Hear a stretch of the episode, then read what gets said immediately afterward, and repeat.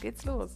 Mein Name ist Susanne Eschenburg. Ich bin ästhetisch arbeitende Ärztin in einer eigenen Praxis in der Nähe von Frankfurt am Main, Single Mom von drei wunderwundervollen Kindern und ich habe das Bedürfnis, mit der ästhetischen Medizin der heutigen Zeit ein bisschen aufzubrechen, Frauen und auch Männer zu sensibilisieren für ihren eigenen Weg zur Schönheit, eigene Routinen zu entwickeln und möchte euch äh, damit ins Boot nehmen, helfen, ähm, leichte, durchführbare Methoden zu entwickeln, wie ihr zurückkommt zu einem besseren Wohlgefühl, zu einer schönen Haut und einer vor allen Dingen, das ist das Allerwichtigste, super tollen Ausstrahlung.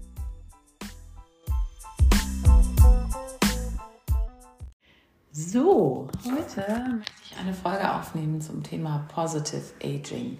Ich persönlich mag das Wort Anti-Aging ja überhaupt gar nicht, weil ich finde immer, man sollte sich nicht mit allem, was man hat, dagegen wehren zu agen, sondern man darf ruhig agen. Ich finde, wir Frauen werden auch eigentlich grundsätzlich eher schöner im Alter, weil wir mehr wissen, wer wir sind, was wir wollen, was uns steht ähm, ja, ich finde jetzt zum Beispiel im Vergleich zu, äh, ich bin 39, meine Freundinnen auch alle so um den Dreh, äh, Anfang 40 vielleicht. Ich finde zum Vergleich von zehn, vor zehn Jahren wissen wir einfach, wer wir sind. Ähm, wir haben irgendwie alle gestandene Leben und ähm, das strahlen wir aus. Und äh, meine feste Überzeugung ist ja mehr ähm, dass die Ausstrahlung definiert, wie, als wie schön ein Mensch ähm, wahrgenommen wird, als jetzt rein klassisch irgendwelche rechnerischen Parameter im Gesicht. Und insofern mag ich das Wort Anti-Aging überhaupt nicht. Ich finde, wir dürfen agen. Wir dürfen aber auch sanft und natürlich eingreifen, um den Aging-Prozess vielleicht ein bisschen in die richtigen Bahnen zu lenken. Dadurch Positive Aging.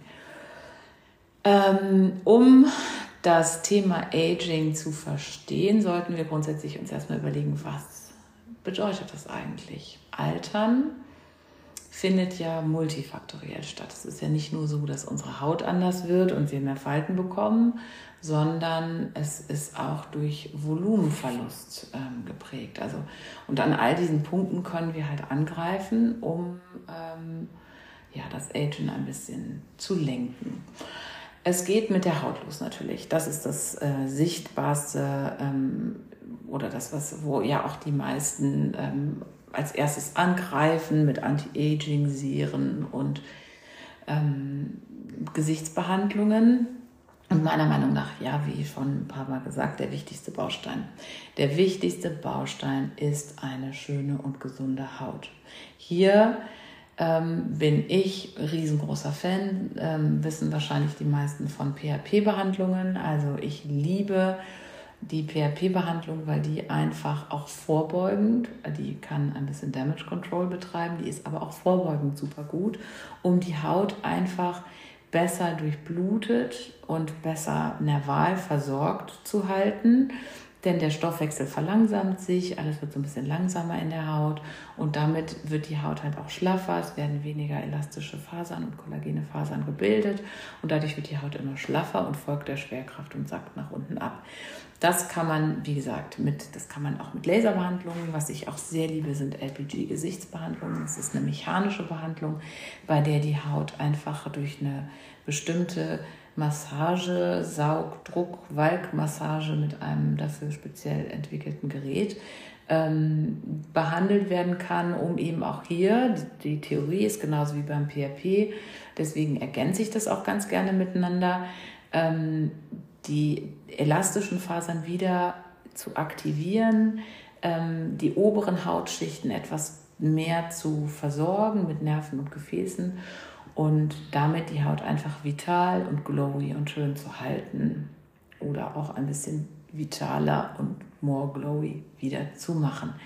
Ähm, die PRP-Behandlung kombiniere ich am liebsten. Man kann das auch spritzen, machen auch viele Kollegen gerne auch mit so einer automatisierten Spritze, wovon ich überhaupt nichts halte, weil wenn ich spritze, dann möchte ich im Handgelenk fühlen, wo ich spritze. Ähm, ich mache es aber am liebsten mit Needling, weil das Prinzip ist hier, also ich nehme dem Patienten Blut ab, für alle, die es noch nie gehört haben. Berühmtheit hat es bekommen, vor allen Dingen durch Kim Kardashian damals ähm, unter dem Namen Vampire Lifting. Da gingen Fotos durch die Presse, wo die völlig blutiges, blutiges Gesicht hatte. So brutal sieht es bei mir jetzt nicht aus, muss auch überhaupt nicht sein. Aber das Prinzip ist so, ich nehme dem Patienten Blut ab, dann zentrifugieren wir das und reichern das an mit einer speziell dafür hergestellten Hyaluronsäure, beziehungsweise das ist im Räuchern schon angereichert. Hier muss man sehr auf die Qualität des Zentrums achten, das äh, injiziert. Auch renommierte Zentren sparen gerne Geld, indem sie ähm, die Behand, also indem sie das Blut einfach so zentrifugieren, das abziehen und dann ihre eigene Hyaluronsäure drunter mischen. Das mache ich nicht.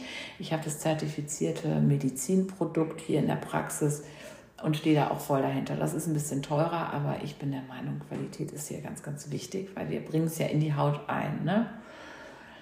Also wir nehmen Blut ab, reichern das oder tun das in das angereicherte Räuchchen mit der Hyaluronsäure angereicherte Räuchchen und dann nehmen wir einen Needling-Pen mit sechs kleinen Nadeln, der in einer Frequenz von 20 bis 25 Hertz in die Haut kleine Mikroverletzungen macht.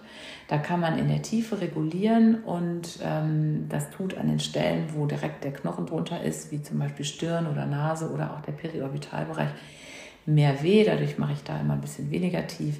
Auf den Wangen jetzt zum Beispiel tut es echt nicht, nicht sehr weh und da kann man dann auch ein bisschen tiefer dran gehen. Und da kann man dann auch mal so bestimmte Stellen, auch Narben kann man damit super behandeln, Pigmentunregelmäßigkeiten. Da kann man dann mal so ein bisschen mehr Gas drauf geben. Also man macht dieses Serum auf die Haut und dann niedelt man das ein. Und ähm, danach ist die Haut ein, zwei Tage noch sehr gerötet aber sofort wird die einfach prall und glowy und wirklich super schön.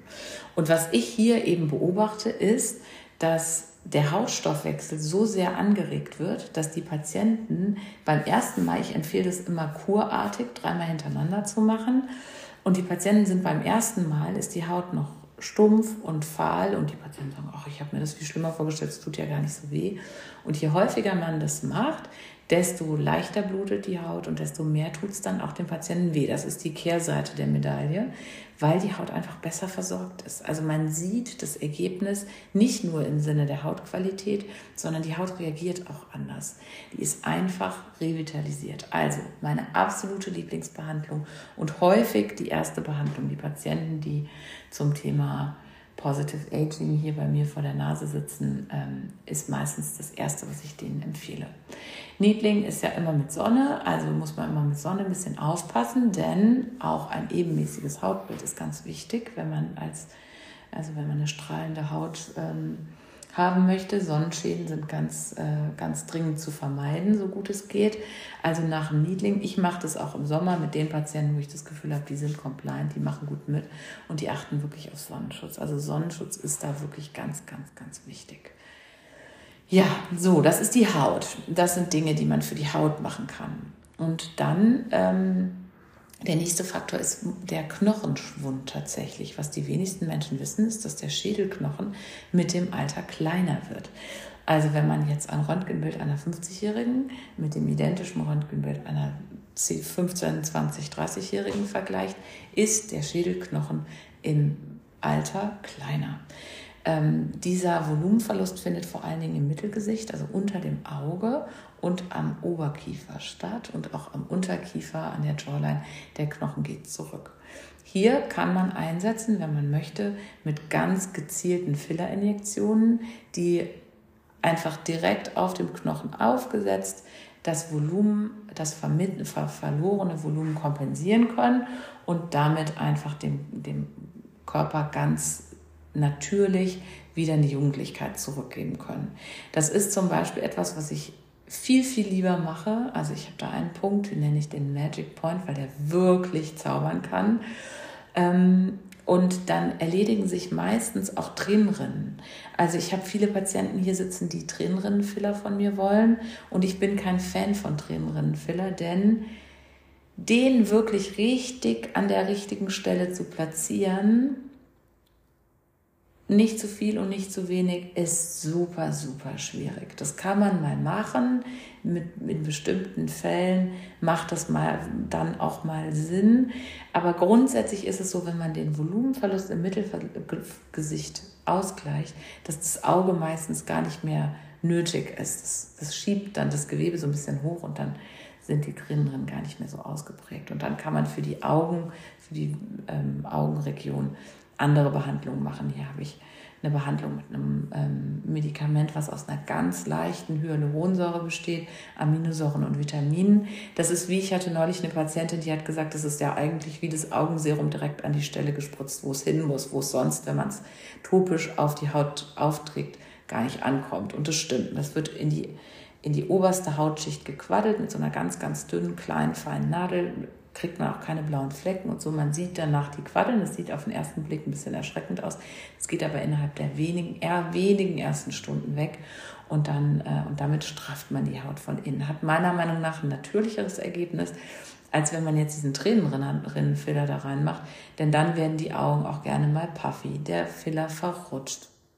Dann kriegt man so, ähm, so, so Hubbel unterhalb des ähm, Periorbitalbereichs ist einfach oft nicht so besonders schön. Ja, und der dritte Faktor ist eben auch wieder unter dem Deckmantel Volumenverlust und dessen Korrektur ähm, erfolgt genauso wie der Volumenverlust des Schädelknochens. Das ist das Fettgewebe. Das Fettgewebe im Gesicht ist nicht verteilt wie unter jetzt in den Armen, unter der Haut oder an den Beinen, dass es so, so ein ebenmäßiger, so eine ebenmäßige Speckschicht ist, sondern es gibt Kompartimente. Und eben auch hier unter dem Auge das Kompartiment verliert als erstes an Volumen. Deswegen ist häufig hier eine ganz vorsichtige, aber sehr gezielte Volumengabe etwas, was Gesichter im Nu auf eine sehr natürliche Art und Weise, sieht überhaupt nicht gefillert aus, verjüngen kann. Hier muss man dann halt aufpassen. Der Effekt ist so großartig, dass ich dann ab und zu mal Patienten habe, die schnell wieder hier sitzen und diesen Kick nochmal suchen und sagen, ich will noch mehr. Und da muss man echt aufpassen, denn so ein Mittelgesicht darf man nicht überfüllen. Das schiebt dann die ganzen Augen wieder, also das schiebt dann die Augen so zu. Da muss man, da muss man aufpassen, der Grad ist schmal, aber da braucht man eben einfach einen Arzt, dem man vertraut und der, ähm, der da auch einen Blick für hat und Patienten auch gerne mal wieder wegschickt. Ähm, eine andere Stelle, wo man Volumen ähm, noch wieder aufbauen kann, um jetzt vor allen Dingen im Jawline-Bereich, also unten die Kinnlinie, da kann man, wenn man ähm, die Falten so um den Mund rum, Merkelfalten nennt man die ja auch gerne, äh, korrigieren möchte, kann man hinten am Kieferwinkel ein bisschen Volumen reingeben. Das zieht die Haut dann nochmal nach hinten. Denn wie viele Kollegen von mir nasolabial oder hier perioral Filler geben, bin ich kein Fan von, denn ich sage immer, das ist ja ein Symptom. Die Falte, die Nasolabialfalte ist ja nicht der, die Ursache, liegt ja nicht im Nasolabialfaltenbereich, sondern der Volumenverlust findet ja woanders statt. Die Hautelastizität ist geschwächt und dadurch fällt die Haut dahin, aber der Volumenverlust da ist nicht das Problem. Und wenn wir da zu viel mit Filler machen, ähm, dann kriegen wir diese Schnäuzchen. Und das sind dann die Patienten, die abschreckend wirken für solche, die natürliche Ergebnisse suchen. So viel zu Positive Aging von meiner Seite. Wie immer, wer Fragen hat, kann sich gerne melden, kann in den Kommentaren Fragen posten und dann gehe ich gerne darauf ein. Und ja, ich wünsche euch einen schönen Tag und bis bald. Ciao.